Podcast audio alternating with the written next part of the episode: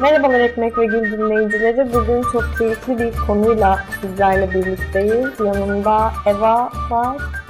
Ve bugün onunla birlikte İran'da kadın hareketinin tarihini, bu kadın hareketinden kadınların yaşamları ve portreleri üzerinden konuşarak bir geri dönüp bakacağız. Bu podcast'i planlarken İran'da kadın hareket tarihini ve İran'ın tarihini biraz dört döneme böldük ve biraz bu dört dönem üzerinden ve birbirini takip eden bu dört dönemin e, kadın mücadelesini nasıl etkilediğini, kadın mücadelesinin o dönemde nasıl gerçekleştiğini, hangi yöntemlerle yapıldığını en sonunda günümüzde konuşarak tabii ki yapacağız. Ama biraz düşününce oldukça uzun bir podcast olacağını e, fark ettik ve bunun için podcast serimizi iki bölüme ayıralım. Şimdi şöyle dört döneme ayırdık. İlk dönem meşrutiyet dönemi ve bu tabi 1906 anayasasının İran'da kabul edilmesiyle bizim biraz konuşmaya başlayacağımız da bir dönem. Ve bundan sonrasında da devrim süreci ve bu devrimin nasıl bir İslam devrimine dönüştürüldüğüne dair bugün konuşacağız.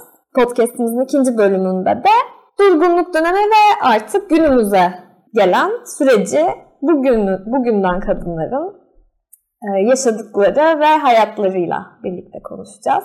Şimdi Eva biraz başlayalım. Yani biraz tabii ilk olarak bu meşrutiyet dönemi, saltanat dönemi dediğimiz devrim öncesi dönem nasıl bir dönem? Bir, bir tık kısaca bahsedelim. Tabii şimdi bu 1906 anayasası kadınların protestolarının önünü açtığı, zemin hazırladığı bir e, anayasaydı. Şimdi bu anayasayla birlikte 30 Aralık'ta e, Muzafferüddin Şah tarafından meşrutiyet ilan edildi.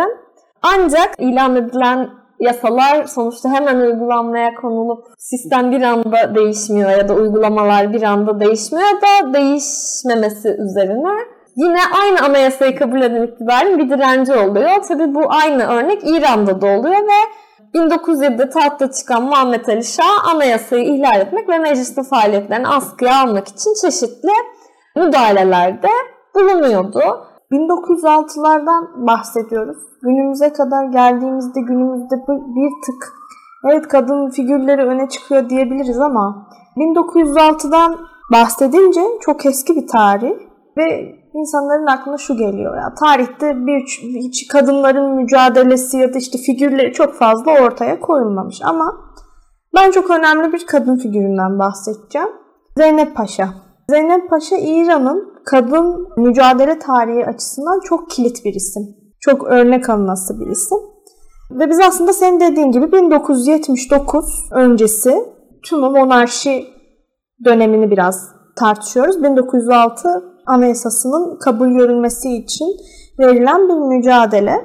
Zeynep Paşa Tebriz'de doğuyor. Çiftçi bir ailenin kızı ve yoksulluğu çok iliklerine kadar yaşıyor. O dönem İran'da büyük bir açlık, sefalet ve aslında istiflemenin merkeziyette olduğu bir dönemdeyiz. Ve halk aç bırakılıyor. Bu çok bariz. Zeynep Paşa kadınları örgütlemeye başlıyor. İlk başta 20 kişilik bir kadın ekibi kuruyor. Ve Tebriz'de dolanmaya başlıyorlar. Bellerinde silah ve at üzerinde özellikle Tebriz kapalı çarşısında dolanıyorlar ve acitasyon çekiyorlar. Çok garip bir şekilde. O da şöyle. Asıl erkeklere sesleniyorlar. Bakın biz sokaktayız. Biz elimizde silah. At üzerinde aslında bu, bu insanlara karşı baş göstermemiz gerekiyor. Ayaklanmamız gerekiyor ve siz hala oturuyorsunuz. Zeynep Paşa'nın bu cümleleri çok böyle bol donmuş, öne çıkmış cümleler aslında o feodal dönemi yani hem çiftçiliğin bir yandan da çok yapıldığı, çok yaygın olduğu ama onunla birlikte o çiftçilerin elinde hiçbir şey kalmadığı bir dönem. Çünkü dediğim gibi bu yoksulluk çok olduğu için o istifleme şeyleri çok var. Ve şöyle bir şey oluyor. 20 kişiyle birlikte bir gün yine o dönemin imamının bir sürü buğday istiflediğini öğreniyor kadınlar ve baskın yapıyorlar. O baskında öldürülüyorlar. Ama çok önemli bir noktaya parmak basacağım. O da şu. Ondan birkaç gün sonra 9 bin kadın Tebriz pazarında bir araya geliyor. Ellerinde sopalarla ve bu düzen değişmeli ve 1906 anayasasını destekliyoruz. Diyerek sokağa çıkıyorlar ve ondan sonra sokağa çıkmalar çok fazla artıyor. Evet yani bunun için bence Zeynep Paşa en önemli figürlerden biri ve en önemli isimlerden biri o dönem açısından. Aslında bir kıvılcım yakıyor yani. Evet yani o dönem feodal baskının kadınlar üzerinde bile yarattığı etkiyi biliyoruz. O dönemde böyle bir mücadeleyi seçmiş olması, kadınları örgütlemesi ve ve yarattığı örgüt ya da oluşturduğu örgüt tamamen kadınlardan oluşuyor ve çok farklı noktalardan sürekli şehirde gezip acitasyon çekiyorlar ve yani kendilerine ait spesifik şeyleri var. Mücadele biçimleri var ve çok örnek teşkil etmiştir. Onun için Tebriz ve İran Azerbaycan bölgesi çok kilit bir nokta olmuş oluyor. Kadın mücadelesi açısından da öyle. Tabii aslında bu anayasayla birlikte biraz kadın derneklerinin de kurulduğu özellikle bu işte senin bahsettiğin Tebriz ayaklanmasından sonraki ayaklanmaların artışıyla e, işte kadın derneklerinin kurulduğu, kadın yayınlarına başlandığı aslında İran Kadın Hareketi'nin dayanaklarının da oluşturulduğu bir süreç oluyor. Sonra senin dediğin gibi yani onaylanıyor, ne kadar uygulanıyor, ne kadar uygulanmıyor ama o bir kıvılcım ve insanlar artık monarşiye karşı bir şeyleri var. Sürekli ayaklanma, sürekli yani halkın elinde olsun bu inisiyatif ya biz karar vermek istiyoruz bir şeylere isteği çok fazla artmaya başlıyor. Ta ki geliyoruz 1979 öncesi son İran Şahı'nın olduğu dönem. Şimdi bu süreç 1979 yılının öncesi işte İran'ın son saltanat dönemi dediğimiz kısma geliyor ve monarşiye karşı çok ciddi bir biçimde ayaklanmalar bu, bu noktada başlıyor. Bir başlıkla başlayacağım. Resmi gazetede o dönem e, bir başlık atılıyor. Tuğçal dağlarında bir kadın cesedi bulundu. Şimdi bu kadın ismi Fateme Emini. Fateme Emini e, işkence altında öldürülen ilk kadın. Bugünlerde İran rejiminin yani İran İslam rejiminin baskıları ve bu dönemin karanlık yüzünü tartıştığımız zaman hep şu deniliyor. Bundan önce İran'daki e, durum ne kadar iyiydi? Saltanat döneminde öldürülen kadınların o dönemin karanlık yüzünü anlatmak istiyorum. Hiç öyle bahsedilen gibi Evet ya e, tabii görece insanlar e, başörtüsüz gezebiliyordu ya da çeşitli şeyler yapabiliyordu. Giyinme özgürlüğü diye bir şey vardı ama... Bunlar görünmeyince geçmişe dönük bir nostaljiye dönüyor. Evet aynen öyle. İlk işkence altında öldürülen kadın Fatime Emini ve Savak tarafından öldürülüyor. Savak o dönemin aslında istihbarat örgütü. Fatime Emini Halkın Mücahitleri örgütüne katılıyor 1975'te aslında tutuklanıyor. Tutuklandığı zaman bahsettiğim başlık atılıyor gazetede. Ee, bir ceset bulundu ama aslında öldürülmüyor. Ölmemiş. 5 ay boyunca işkenceye maruz kalmış ve ilk ay felç olmuş. Vücudunun çeşitli yerleri yakılmış. Hiçbir e, isim vermeden ölmüş. Yani hiçbir isim ondan almadan öldürmüşler. Bu İran tarihinin kadın mücadelesi açısından çok önemli bir nokta. Hem ilk işkencede öldürülen kadın e, hem bu kadar direnen 5 e, ay boyunca sürekli işkenceye maruz kalmış ve öldürülmüş ve tek bir isim bile söylememiş. Sonrasında sorguda bir yazı geliyor, oradan bulunuyor ve bu yazıda şöyle söyleniyor. İsim, halk mücadelecisi, anne baba ismi, halkın çocuğu, konum nerede yaşıyorsun, halk neredeyse orada yaşıyorum diye bir savunması var ilk işte o kısmında. Bu da çok çarpıcı bence. Şöyle bir noktası da var Fatime Amine'nin. E, o biçimiyle öldürülmesi bir yana kadınların da esas ne kadar bu sürecin bir parçası olduğunu gösteriyor. Şimdi biraz Merzi Ahmet Oskuy'dan bahsetmek istiyorum. Hem savaşçı bir kadın hem şair. O da Tebriz'de doğuyor.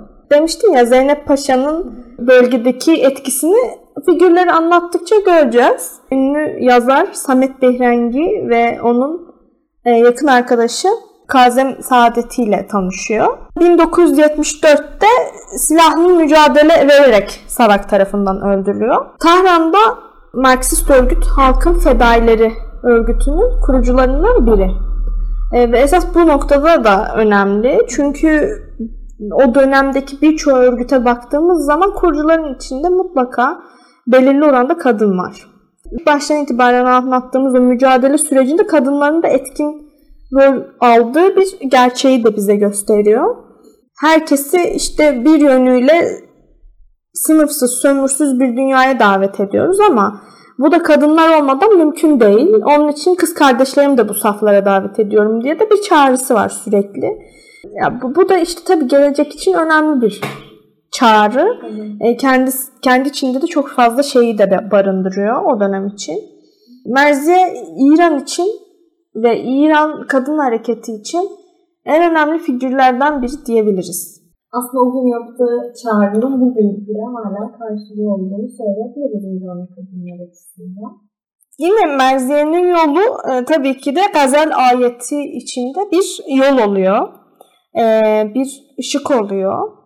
E, gazel de yine e, o dönem Salak tarafından öldürülen e, Marksist örgüt Halkın Fedaileri örgütünden bir kadın. Ve ölmeden önce şöyle bir şey söylüyor. Ben bir kadınım. Elleri fabrikanın çarklarını çeviren bir işçiyim. Tüm gün yeteneklerini çarklar arasında kaybeden ama emek ellerini silaha çeviren bir kadınım ben.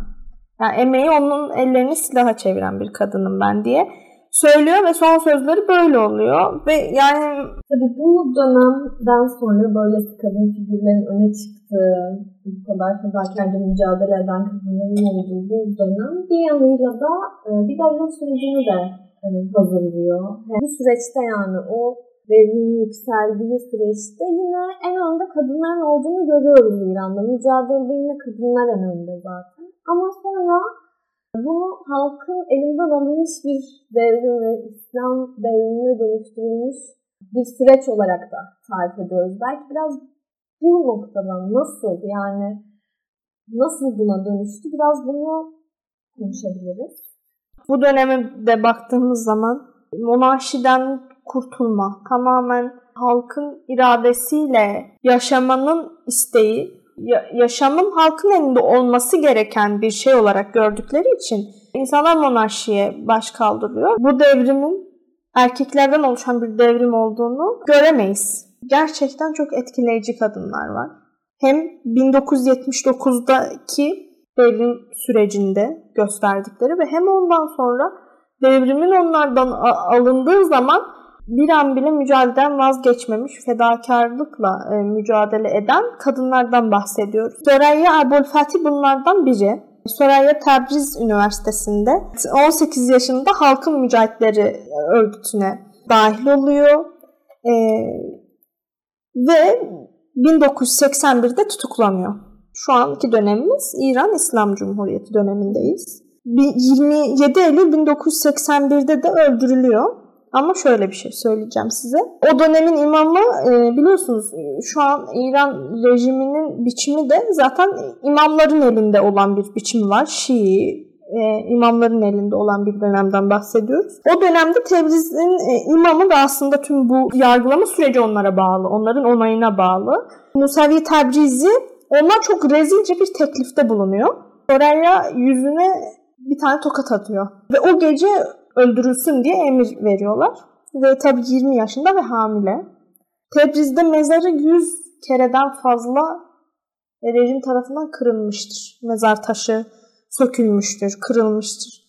Ama hala öldürüldüğü gün mutlaka karanfilleri, çiçekleri mezarının başında olur ve esas Tebriz için de yine çok önemli bir nokta ve çok önemli bir isim. Hem kadın hareketi açısından hem o bölge açısından. 1983'te İran'da kadınlara e, zorunlu başörtü dönemi var.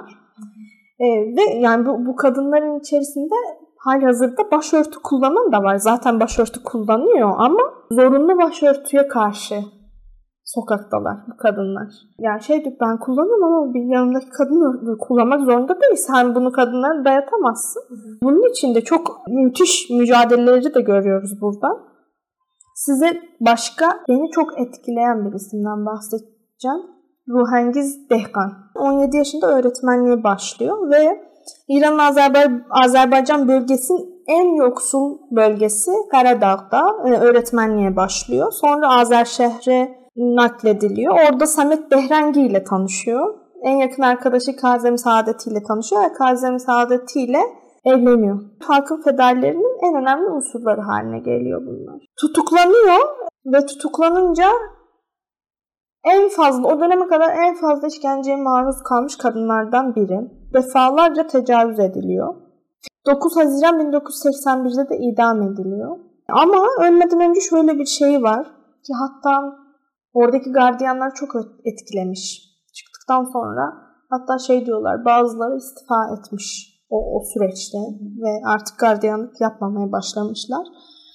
Ee, şöyle bir metin var. Şöyle bir şey söyleyerek idam edilmiş. Benim kanım boşuna dökülüyor sanmayın. Arkadan neler döndüğünü biliyoruz biz. Ne siz ve ne emperyalist efendileriniz asla halkın intikamı ve halkın adaleti pençesinden kurtulamayacaksınız. Ruengiz de yine Soraya gibi çok o dönem açısından çok örnek alınmış. Mücadelesi ve öfkesi kadınları örgütlemiş bir kadın diyebiliriz. Başka bir portreye geçmeden burada bir duralım. Şimdi bu dönem sen de söyledin mesela kadınlara zorunlu başörtü dönemi. Daha önceden kazanılmış çoğu hatta neredeyse tüm haklarının gasp edildiği, e, yasal olarak da değiştirildiği, sadece günlük yaşam pratiğinde engellendiği de yasal olarak da ellerinden alındığı bir İslam Anayasası'nın e, zaten işleyişe konulduğu bir dönem. Şimdi bu dönem kadınlar açısından zaten kazanılmış haklarına yapılan saldırılara karşı bir mücadele bir yanıyla sürüyor. Ruhengiz'den bahsettim.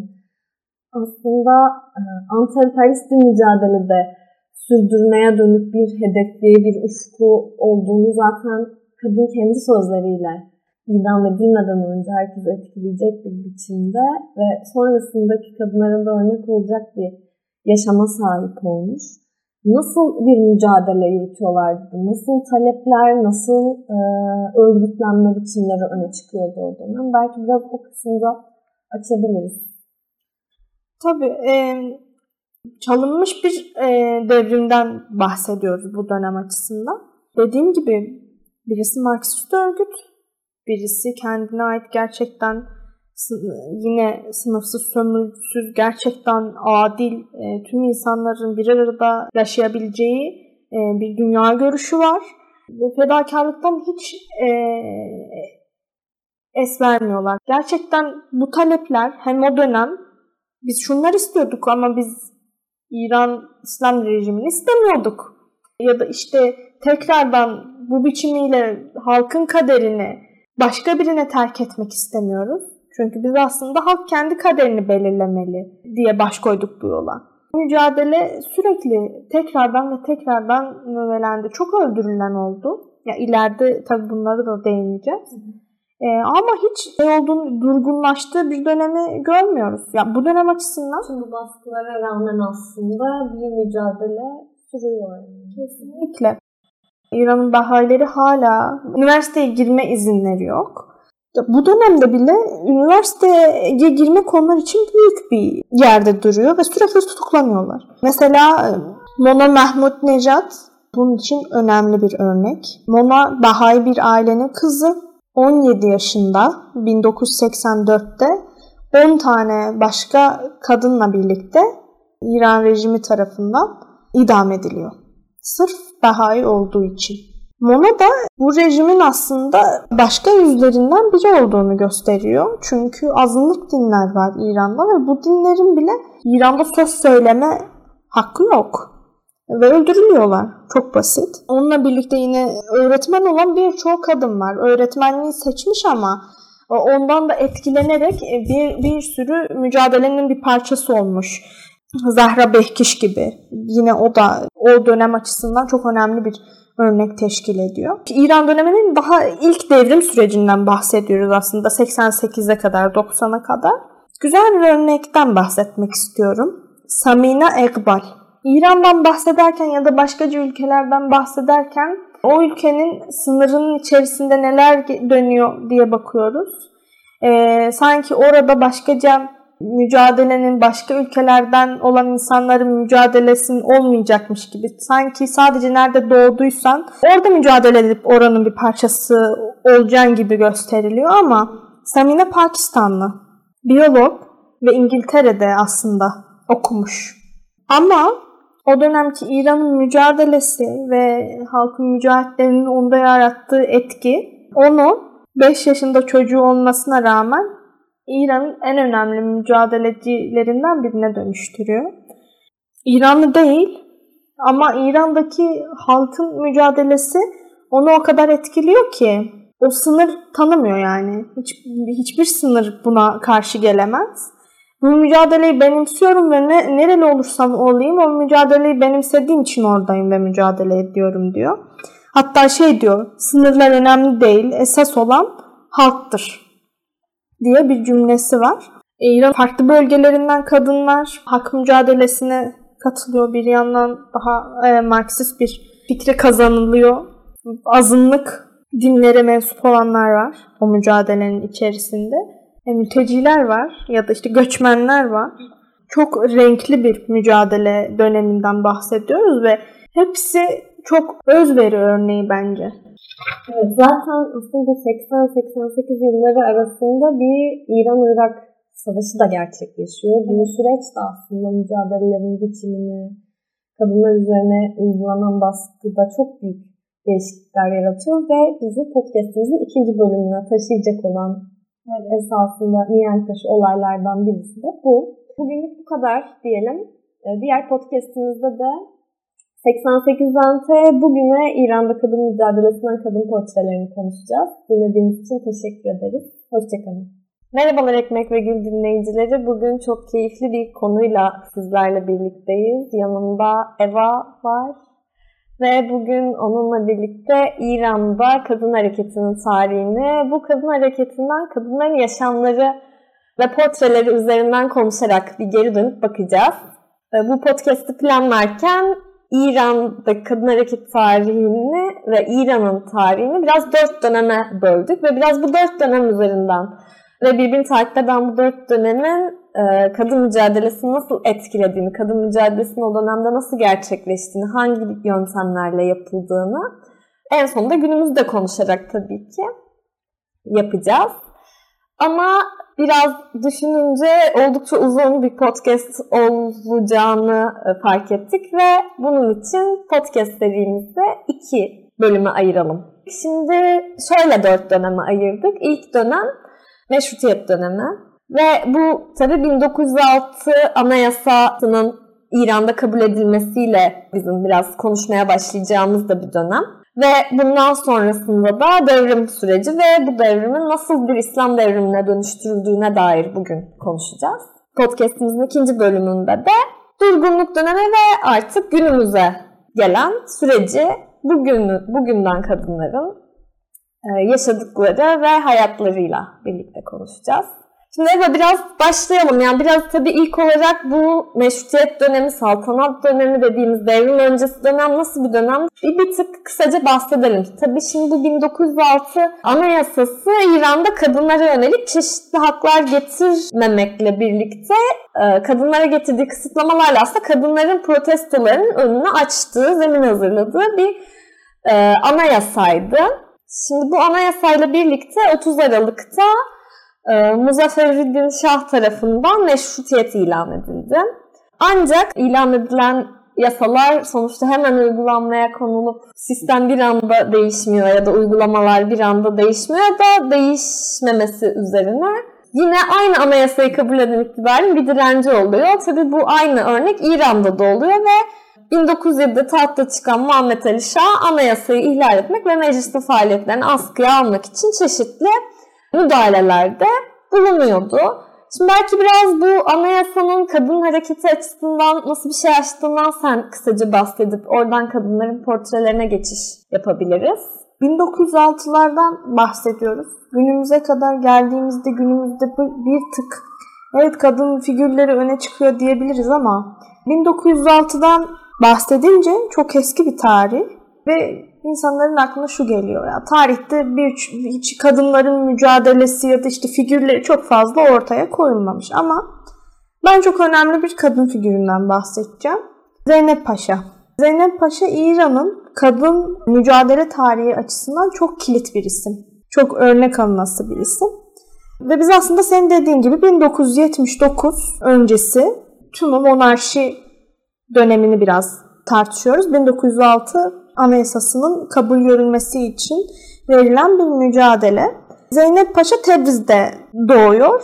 Çiftçi bir ailenin kızı ve yoksulluğu çok iliklerine kadar yaşıyor. O dönem İran'da büyük bir açlık, sefalet ve aslında istiflemenin merkeziyette olduğu bir dönemdeyiz. Ve halk aç bırakılıyor. Bu çok bariz. Zeynep Paşa kadınları örgütlemeye başlıyor. İlk başta 20 kişilik bir kadın ekibi kuruyor ve Tebriz'de dolanmaya başlıyorlar. Bellerinde silah e, ve at üzerinde özellikle Tebriz kapalı çarşısında dolanıyorlar ve acitasyon çekiyorlar. Çok garip bir şekilde. O da şöyle. Asıl erkeklere sesleniyorlar. Bakın biz sokaktayız. Biz elimizde silah. At üzerinde aslında bu, bu insanlara karşı baş göstermemiz gerekiyor. Ayaklanmamız gerekiyor ve siz hala oturuyorsunuz. Zeynep Paşa'nın bu cümleleri çok böyle e, bol donmuş, öne çıkmış cümleler. Aslında o feodal dönemi yani hem çiftçiliğin bir yandan da çok yapıldığı, çok yaygın olduğu ama onunla birlikte o çiftçilerin elinde hiçbir şey kalmadığı bir dönem. Çünkü dediğim gibi bu yoksulluk çok olduğu için o istifleme şeyleri çok var. Ve şöyle bir şey oluyor. 20 kişiyle birlikte bir gün yine o dönemin imamının bir sürü buğday istiflediğini öğreniyor kadınlar ve baskın yapıyorlar. O baskında öldürülüyorlar. Ama çok önemli bir noktaya parmak basacağım. O da şu. Ondan birkaç gün sonra 9 bin kadın Tebriz pazarında bir araya geliyor. Ellerinde sopalarla ve bu düzen değişmeli ve 1906 anayasasını destekliyoruz. Diyerek sokağa çıkıyorlar ve ondan sonra sokağa çıkmalar çok fazla artıyor. Evet yani bunun için bence Zeynep Paşa en önemli figürlerden biri ve en önemli isimlerden biri o dönem açısından. Aslında bir kıvılcım yakıyor yani. Evet yani o dönem feodal baskının kadınlar üzerinde bile yarattığı etkiyi biliyoruz. O dönemde böyle bir mücadeleyi seçmiş olması, kadınları örgütlemesi ve ve yarattığı örgüt ya da oluşturduğu örgüt tamamen kadınlardan oluşuyor ve çok farklı noktalardan sürekli şehirde gezip acitasyon çekiyorlar ve yani kendilerine ait spesifik şeyleri var. Mücadele biçimleri var ve çok örnek teşkil etmiştir. Onun için Tebriz ve İran'ın Azerbaycan bölgesi çok kilit bir nokta olmuş oluyor. Kadın mücadelesi açısından da öyle. Tabii aslında bu anayasayla birlikte biraz kadın derneklerinin de kurulduğu özellikle bu işte senin bahsettiğin Tebriz ayaklanmasından sonraki ayaklanmaların artışıyla e, işte kadın derneklerinin kurulduğu, kadın yayınlarına başlandığı aslında İran Kadın Hareketi'nin dayanaklarının da oluşturulduğu bir süreç oluyor. Sonra senin dediğin gibi yani onaylanıyor, ne kadar uygulanıyor, ne kadar uygulanmıyor ama o bir kıvılcım ve insanlar artık monarşiye karşı bir şeyleri var. Sürekli ayaklanma, sürekli yani halkın elinde olsun bu inisiyatif ya biz karar vermek istiyoruz bir şeylere isteği çok fazla artmaya başlıyor. Ta ki geliyoruz 1979 öncesi son İran Şahı'nın olduğu dönem. Şimdi bu süreç 1979 yılının öncesi işte İran'ın son saltanat dönemi dediğimiz kısma geliyor ve monarşiye karşı çok ciddi bir biçimde ayaklanmalar bu, bu noktada başlıyor. Bir başlıkla başlayacağım. Resmi gazetede o dönem e, bir başlık atılıyor. Tuğçal dağlarında bir kadın cesedi bulundu. Şimdi bu kadın ismi Fateme Emini. Fateme Emini e, işkence altında öldürülen ilk kadın. Bugünlerde İran rejiminin yani İran İslam rejiminin baskıları ve bu dönemin o karanlık yüzünü tartıştığımız zaman hep şu deniliyor. Bundan önce İran'daki e, durum ne kadar iyiydi? Saltanat döneminde öldürülen kadınların o dönemin karanlık yüzünü anlatmak istiyorum. Hiç öyle bahsedilen gibi Evet ya e, tabii görece insanlar e, başörtüsüz gezebiliyordu ya da çeşitli şeyler yapabiliyordu. Giyinme özgürlüğü diye bir şey vardı ama... Bunlar görünmeyince geçmişe dönük bir nostaljiye dönüyor. Evet aynen öyle. İlk işkence altında öldürülen kadın Fatime Emini ve Savak tarafından öldürülüyor. Savak o dönemin aslında istihbarat örgütü. Fatime Emini Halkın Mücahitleri örgütüne katılıyor 1975'te aslında tutuklanıyor. Tutuklandığı zaman bahsettiğim başlık atılıyor gazetede. Ee, bir ceset bulundu ama aslında öldürülmüyor. Ölmemiş. 5 ay boyunca işkenceye maruz kalmış ve ilk ay felç olmuş. Vücudunun çeşitli yerleri ya- yakılmış. Hiçbir e, isim vermeden ölmüş. Yani hiçbir isim ondan almadan öldürmüşler. Bu İran tarihinin kadın mücadelesi açısından çok önemli bir nokta. Hem ilk işkencede öldürülen kadın e, hem bu kadar direnen 5 ay boyunca sürekli işkenceye maruz kalmış ve öldürülmüş ve tek bir isim bile söylememiş. Sonrasında sorguda bir yazı geliyor, oradan bulunuyor ve bu yazıda şöyle söyleniyor. İsim, halk mücadelecisi, anne baba ismi, halkın çocuğu, konum nerede yaşıyorsun, halk neredeyse orada yaşıyorum diye bir savunması var ilk işte o kısmında. Bu da çok çarpıcı bence. Şöyle bir noktası da var Fatıma Amine'nin. E, o biçimiyle öldürülmesi bir yana, kadınların da esas ne kadar bu sürecin bir parçası olduğunu gösteriyor. Şimdi biraz Merziye Ahmet Oskuy'dan bahsetmek istiyorum. Hem savaşçı bir kadın hem şair. O da Tebriz'de doğuyor. Demiştim ya Zeynep Paşa'nın bölgedeki etkisini figürleri anlattıkça göreceğiz. Ünlü yazar Samet Behrengi ve onun e, yakın arkadaşı Kazem Saadeti ile tanışıyor. 1974'te silahlı mücadele vererek Sarak tarafından öldürülüyor. Tahran'da Marksist örgüt Halkın Fedaileri örgütünün kurucularından biri. E, ve esas bu noktada da önemli. Çünkü o dönemdeki birçok örgüte baktığımız zaman kurucuların içinde mutlaka belirli oranda kadın var. Baştan itibaren anlattığımız o mücadele sürecinde kadınların da etkin rol aldığı bir gerçeği de bize gösteriyor. Herkesi işte bir yönüyle sınıfsız, sömürsüz bir dünyaya davet ediyoruz ama bu da kadınlar olmadan mümkün değil. Onun için kız kardeşlerimi de bu saflara davet ediyorum diye de bir çağrısı var sürekli. Ya bu, bu da işte tabii gelecek için önemli bir çağrı. E, kendi kendi içinde de çok fazla şeyi de barındırıyor o dönem için. Merziye İran için ve İran kadın hareketi için en önemli figürlerden biri diyebiliriz. Aslında o gün yaptığı çağrının bugün bile hala karşılığı olduğunu söyleyebiliriz İran kadınlar açısından. Yine Merziye'nin yolu e, tabii ki de gazel ayeti içinde bir yol oluyor. E, bir ışık oluyor. E, gazel de yine e, o dönem Savak tarafından öldürülen e, Marksist örgüt Halkın Fedaileri örgütünden bir kadın. Ve ölmeden önce şöyle bir şey söylüyor. Ben bir kadınım. Elleri fabrikanın çarklarını çeviren bir işçiyim.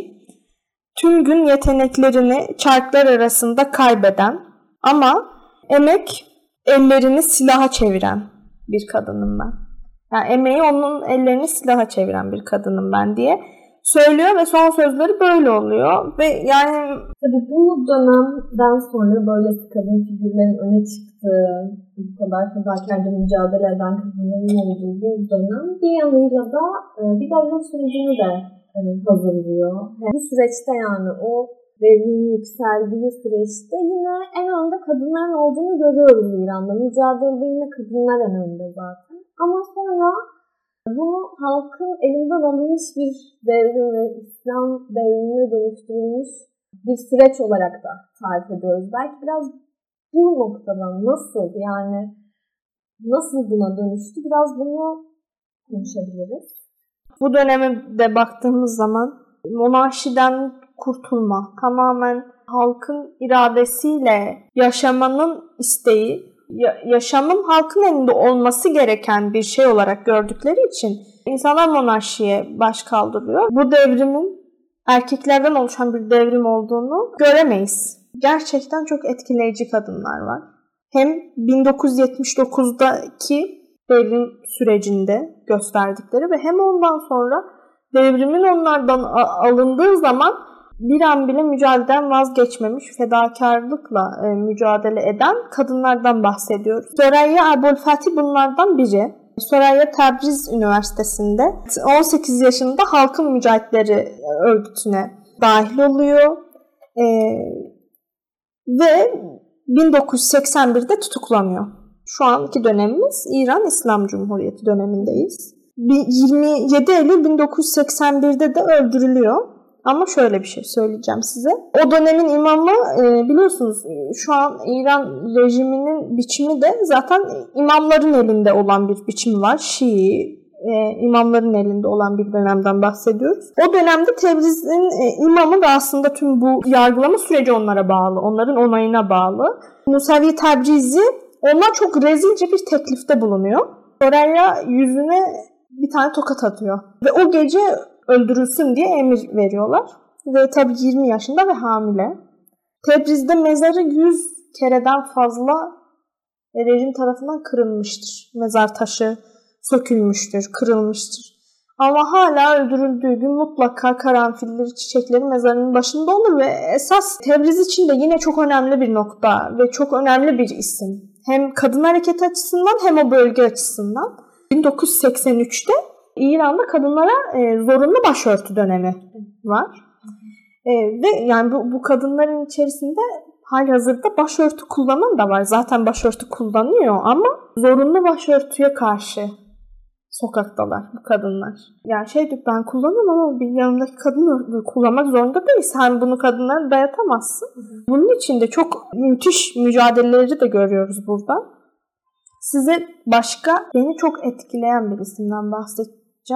Ruhengiz Dehkan. 17 yaşında öğretmenliğe başlıyor ve İran Azerbaycan, Azerbaycan bölgesinin en yoksul bölgesi Karadağ'da e, öğretmenliğe başlıyor. Sonra Azer şehre naklediliyor. Orada Samet Behrengi ile tanışıyor. En yakın arkadaşı Kazem Saadeti ile tanışıyor ve Kazem Saadeti ile evleniyor. Halkın federlerinin en önemli unsurları haline geliyor bunlar. Tutuklanıyor ve tutuklanınca en fazla o döneme kadar en fazla işkenceye maruz kalmış kadınlardan biri. Defalarca tecavüz ediliyor. 9 Haziran 1981'de de idam ediliyor. Ama ölmeden önce şöyle bir şey var ki hatta oradaki gardiyanlar çok etkilemiş. Çıktıktan sonra hatta şey diyorlar bazıları istifa etmiş o, o süreçte ve artık gardiyanlık yapmamaya başlamışlar. Ee, şöyle bir metin var. Şöyle bir şey söyleyerek idam edilmiş. Benim kanım boşuna dökülüyor sanmayın. Arkadan neler döndüğünü biliyoruz biz. Ne siz ve ne emperyalist efendileriniz asla halkın intikamı ve halkın adaleti pençesinden kurtulamayacaksınız. Ruengiz de yine Soraya gibi çok o dönem açısından çok örnek alınmış. Mücadelesi ve öfkesi kadınları örgütlemiş bir kadın diyebiliriz. Başka bir portreye geçmeden burada bir duralım. Şimdi bu dönem sen de söyledin mesela kadınlara zorunlu başörtü dönemi. Daha önceden kazanılmış çoğu hatta neredeyse tüm haklarının gasp edildiği, e, yasal olarak da değiştirildiği, sadece günlük yaşam pratiğinde engellendiği de yasal olarak da ellerinden alındığı bir İslam Anayasası'nın e, zaten işleyişe konulduğu bir dönem. Şimdi bu dönem kadınlar açısından zaten kazanılmış haklarına yapılan saldırılara karşı bir mücadele bir yanıyla sürüyor. Ruhengiz'den bahsettim.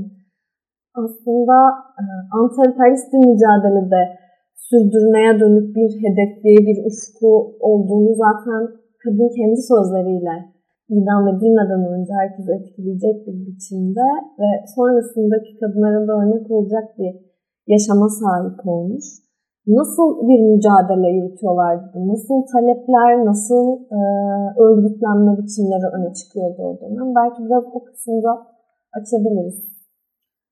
Tabii. E, çalınmış bir e, devrimden bahsediyoruz bu dönem açısından. Dediğim gibi birisi Marksist örgüt, birisi kendine ait gerçekten yine sınıfsız, sömürüsüz, gerçekten adil, e, tüm insanların bir arada yaşayabileceği e, bir dünya görüşü var. Ve fedakarlıktan hiç e, es vermiyorlar. Gerçekten bu talepler hem o dönem biz şunlar istiyorduk ama biz İran İslam rejimini istemiyorduk. Ya da işte tekrardan bu biçimiyle halkın kaderini başka birine terk etmek istemiyoruz çünkü biz aslında halk kendi kaderini belirlemeli diye baş koyduk bu yola. Mücadele sürekli tekrardan ve tekrardan növelendi. Çok öldürülen oldu. Ya ileride tabii bunları da değineceğiz. E, ama hiç şey olduğunu, durgunlaştığı bir dönemi görmüyoruz. Ya bu dönem açısından Tüm bu baskılara rağmen aslında bir mücadele sürüyor. Yani. kesinlikle İran'ın Bahayileri hala üniversiteye girme izinleri yok. Bu dönemde bile üniversiteye girme konular için büyük bir yerde duruyor ve sürekli tutuklanıyorlar. Mesela e, Mona Mahmud Nejat bunun için önemli bir örnek. Mona Bahayi bir ailenin kızı. 17 yaşında 1984'te 10 tane başka kadınla birlikte İran rejimi tarafından idam ediliyor. Sırf Bahayi olduğu için. Mona da bu rejimin aslında başka yüzlerinden biri olduğunu gösteriyor. Çünkü azınlık dinler var İran'da ve bu dinlerin bile İran'da söz söyleme hakkı yok. Ve öldürülüyorlar. Çok basit. Onunla birlikte yine öğretmen olan birçok kadın var. Öğretmenliği seçmiş ama ondan da etkilenerek bir, bir sürü mücadelenin bir parçası olmuş. Zahra Behkiş gibi. Yine o da o dönem açısından çok önemli bir örnek teşkil ediyor. İran döneminin daha ilk devrim sürecinden bahsediyoruz aslında 88'e kadar 90'a kadar. Güzel bir örnekten bahsetmek istiyorum. Samina Ekbal. İran'dan bahsederken ya da başkaca ülkelerden bahsederken o ülkenin sınırının içerisinde neler dönüyor diye bakıyoruz. Ee, sanki orada başkaca mücadelenin başka ülkelerden olan insanların mücadelesinin olmayacakmış gibi. Sanki sadece nerede doğduysan orada mücadele edip oranın bir parçası olacaksın gibi gösteriliyor ama Samine Pakistanlı. Biyolog ve İngiltere'de aslında okumuş. Ama o dönemki İran'ın mücadelesi ve halkın mücahitlerinin onda yarattığı etki onu 5 yaşında çocuğu olmasına rağmen İran'ın en önemli mücadelecilerinden birine dönüştürüyor. İranlı değil ama İran'daki halkın mücadelesi onu o kadar etkiliyor ki o sınır tanımıyor yani. Hiç, hiçbir sınır buna karşı gelemez. Bu mücadeleyi benimsiyorum ve ne, nereli olursam olayım o mücadeleyi benimsediğim için oradayım ve mücadele ediyorum diyor. Hatta şey diyor sınırlar önemli değil esas olan halktır diye bir cümlesi var. İran farklı bölgelerinden kadınlar hak mücadelesine katılıyor. Bir yandan daha e, Marksist bir fikri kazanılıyor. Azınlık dinlere mensup olanlar var o mücadelenin içerisinde. E, mülteciler var ya da işte göçmenler var. Çok renkli bir mücadele döneminden bahsediyoruz ve hepsi çok özveri örneği bence. Evet, zaten aslında 80-88 yılları arasında bir İran-Irak savaşı da gerçekleşiyor. Bu süreç de aslında mücadelelerin biçimini, kadınlar üzerine uygulanan baskıda çok büyük değişiklikler yaratıyor ve bizi podcastimizin ikinci bölümüne taşıyacak olan evet. esasında niyen taşı olaylardan birisi de bu. Bugünlük bu kadar diyelim. Ee, diğer podcastimizde de 88'den te bugüne İran'da kadın mücadelesinden kadın portrelerini konuşacağız. Dinlediğiniz için teşekkür ederiz. Hoşçakalın.